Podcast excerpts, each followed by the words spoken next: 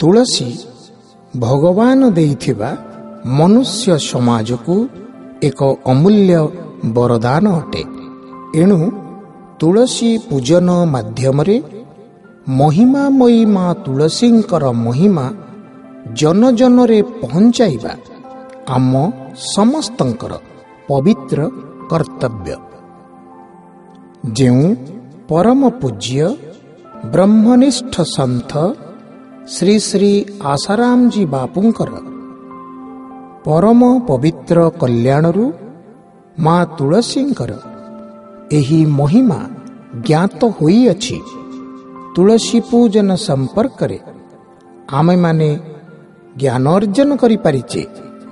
ସେହି ପରମ ପୂଜ୍ୟ ସନ୍ଥ ଶ୍ରୀ ଶ୍ରୀ ଆଶାରାମଜୀ ବାପୁଙ୍କର ପବିତ୍ର ଚରଣ କମଳରେ କୋଟି କୋଟି ପ୍ରଣାମ।